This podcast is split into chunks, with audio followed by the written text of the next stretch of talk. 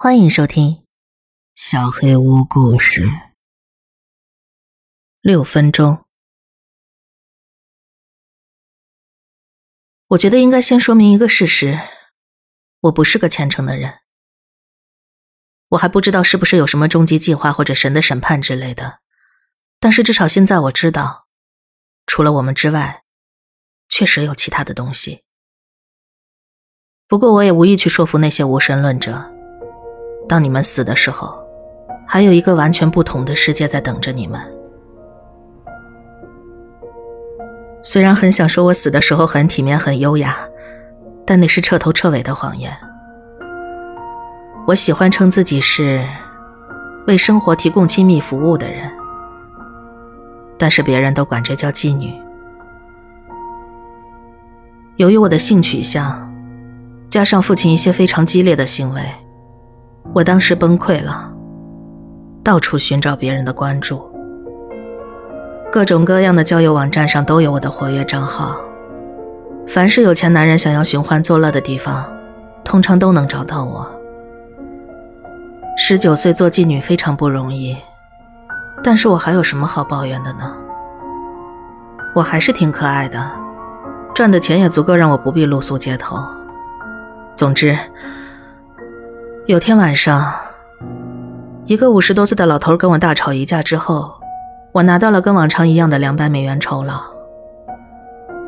然后生活就这么一去不返了。我只记得有人大喊大叫，有人乱砸东西，有人互相殴打。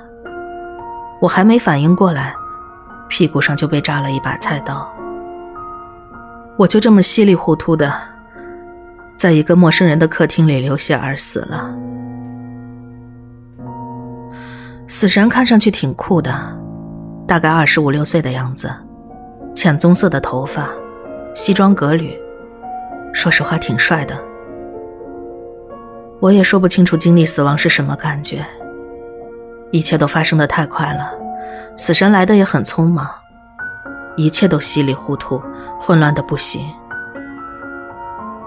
但我就这么接受了自己已经死了的事实。死神把我带到路边，我们跳上了一辆看上去很不起眼的公交车，然后车开动了。公交车上已经坐了几个人，看上去一个比一个更有意思。我选择坐在死神身后的座位上。那我们现在去哪儿？我问的就跟一个死人那样轻松随意。死神叹了口气，不耐烦的回答：“下一个地方，很不错。所以是什么地方？不知道，不关我的事。答案很难令人满意，但是管他呢。死神显然不会告诉我任何有用的东西，我就安静的坐着等待。然后我们又接上了两个看上去已经坦然面对死亡的人。每到一个新地方。”死神就下车，然后带一个新的死人回来。大部分都是老年人，我毫不费力就成了车上最年轻的人。啊，死人！我们的最后一站是离我家几条街区的一个小区。公交车里闯进了烟雾的味道，有所房子着火了，外面有人在大喊大叫。死神把车停到房子前，带回来两个满身是灰的小孩。这是我死后第一次觉得很沮丧。大一点的是个小男孩，大概十一岁左右；小一点的是个八岁左右的小女孩。我爸把我扫地出门前，我的弟弟妹妹差不多就这么大。当我决定拍拍屁股继续我的生活的时候，他们曾是我唯一的遗憾。我不知道他们为什么选择坐在我旁边。可能我是除了他们之外最年轻的，还是说因为我坐在最前面？我也不知道。他们刚坐下，小女孩就拉了拉我的衬衫。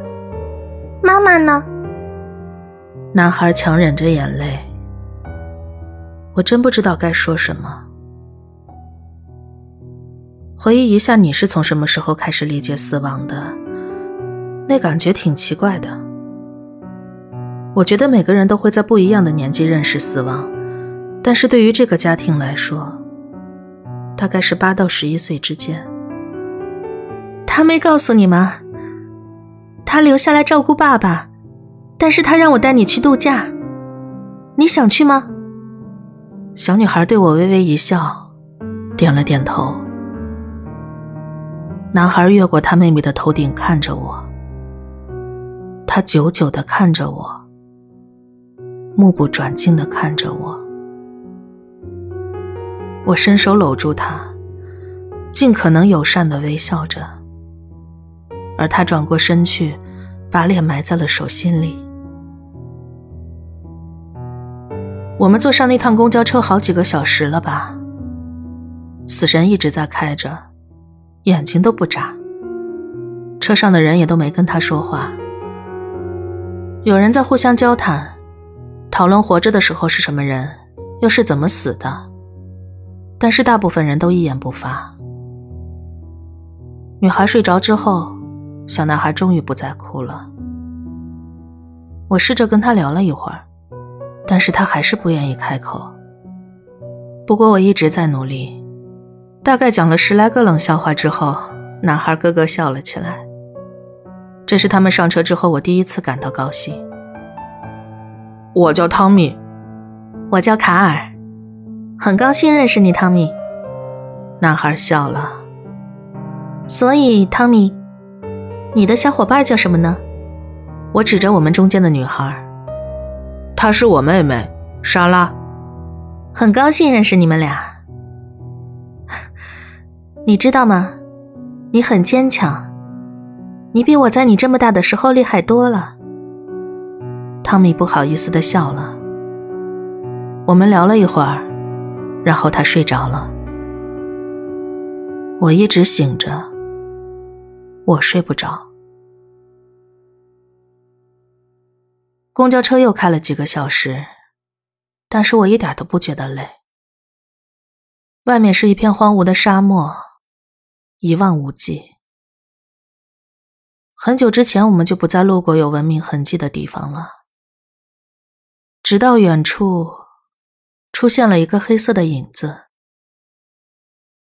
随着车子越来越近，我认出那是一座房子。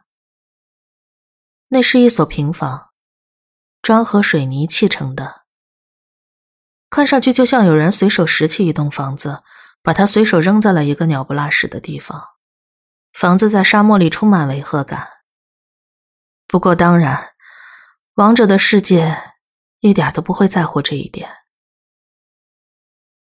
车停了下来，死神站起身，从上衣口袋掏出一个笔记本，冷冰冰地说：“第一站，托马斯·盖布斯，莎拉·盖布斯，西奥多·帕克，起来，下车。”孩子们听到自己的名字醒了过来，四处张望，困惑不解。我把他们往身边拉了一把，担心自己要失去在这个世界里我唯一关心的东西。我环顾公交车，站起来的那个人应该就是西奥多。他惴惴不安地往前走着，嘟囔着没人能听得懂的话。死神有点不耐烦地点着脚，之后直接走到公交车中间，抓起西奥多的衣领，把他拖到门口，一把扔了出去。西奥多惊慌失措的大叫，说他不能进去。但是这毫无意义。莎拉紧紧地抓着我的胳膊，把头埋在我怀里。他知道这不是度假，他知道出事了。西奥多终于意识到死神不会让他回到车上，他看了一眼房子，嘟囔着朝车来的方向走去。死神很满意的样子，他已经完成了自己的任务。他回头看了看车上的人，目光落在了我身旁的孩子们身上。汤米使劲攥住了我的手，该下车了。孩子们发着抖，依旧坐在原地。死神小心翼翼地伸手想要抓汤米。等等，我站了起来，挡在了死神和孩子们中间。我要和他们一起下去。死神的眉头皱了起来。这不是你的终点站。无所谓。很好，随便你。把他们从我车上弄下来。他挥着手。我转过身，跪了下来。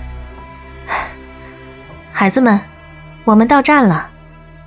我抱起莎拉，汤米牵着我的手，我们下了车。刚站到地面上，公交车就开走了，只留下一片尘土。我望了望车开来的方向，西奥多已经不见踪影。我凝视那所房子，觉得有点似曾相识，有点像小时候的。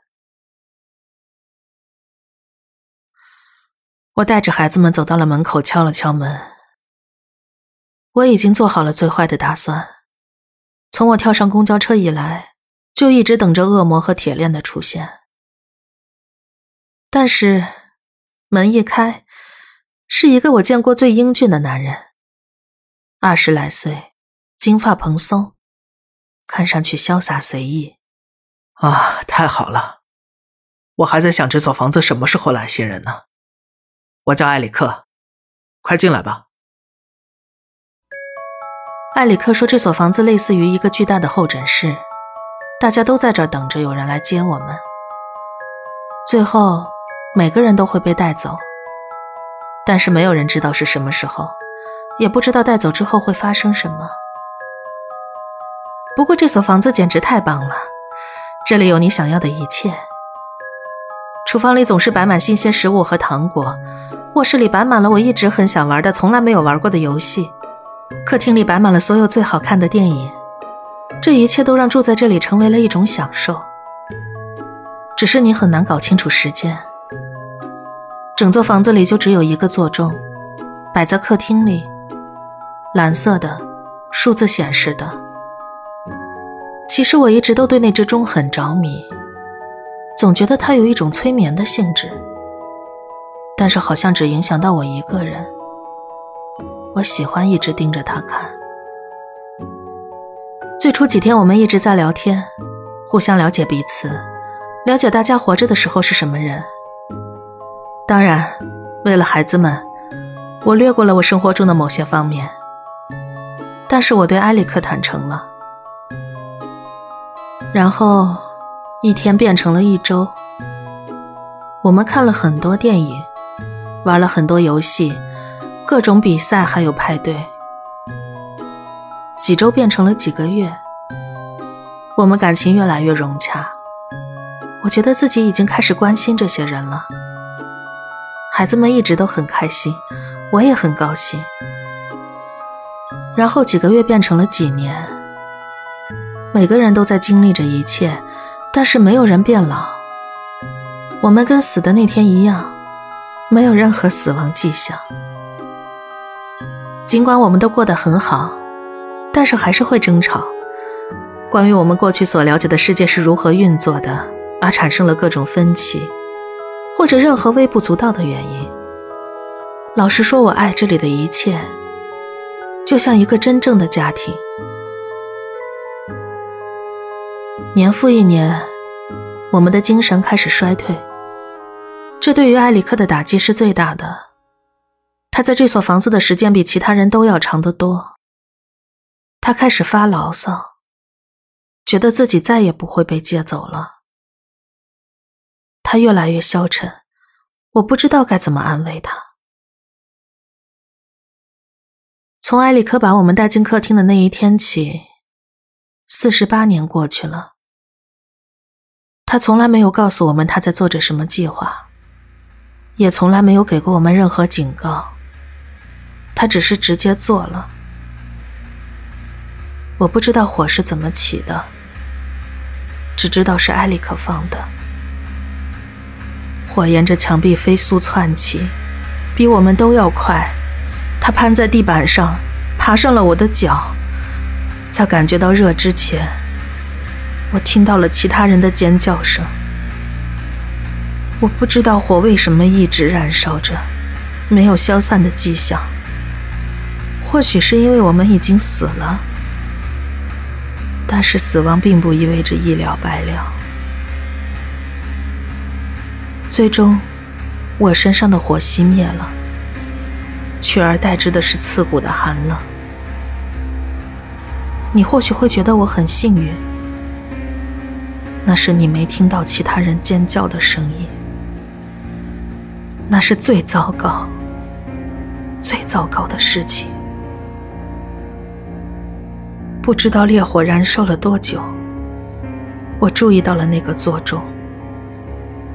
我怎么可能看不见呢？在一片火红的映衬下，是明亮的蓝色数字，像聚光灯一样醒目。我只能一直盯着他看，数着。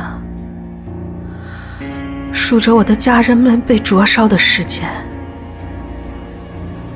几分钟变成了几小时，几小时变成了几天，几天变成了几周，几周变成了几个月，几个月变成了几年。六十岁之后，我不再数了。我不知道自己是什么时候崩溃的。然后开始为自己没能做到的事情而道歉，但是所有的一切都没有变化，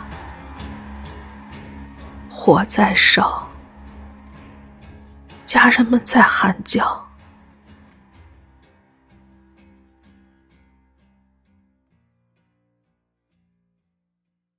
听说我是在医院里尖叫着醒来的。护士不得不给我注射镇静剂，又让我昏迷了过去，然后慢慢把我叫醒。听说我很幸运，因为有邻居听到隔壁房间有尖叫和打斗的声音，报了警。听说，要是救护车没有及时赶到，我就救不回来了。听说，我死了六分钟。而我只想告诉你，这六分钟是永恒的地狱。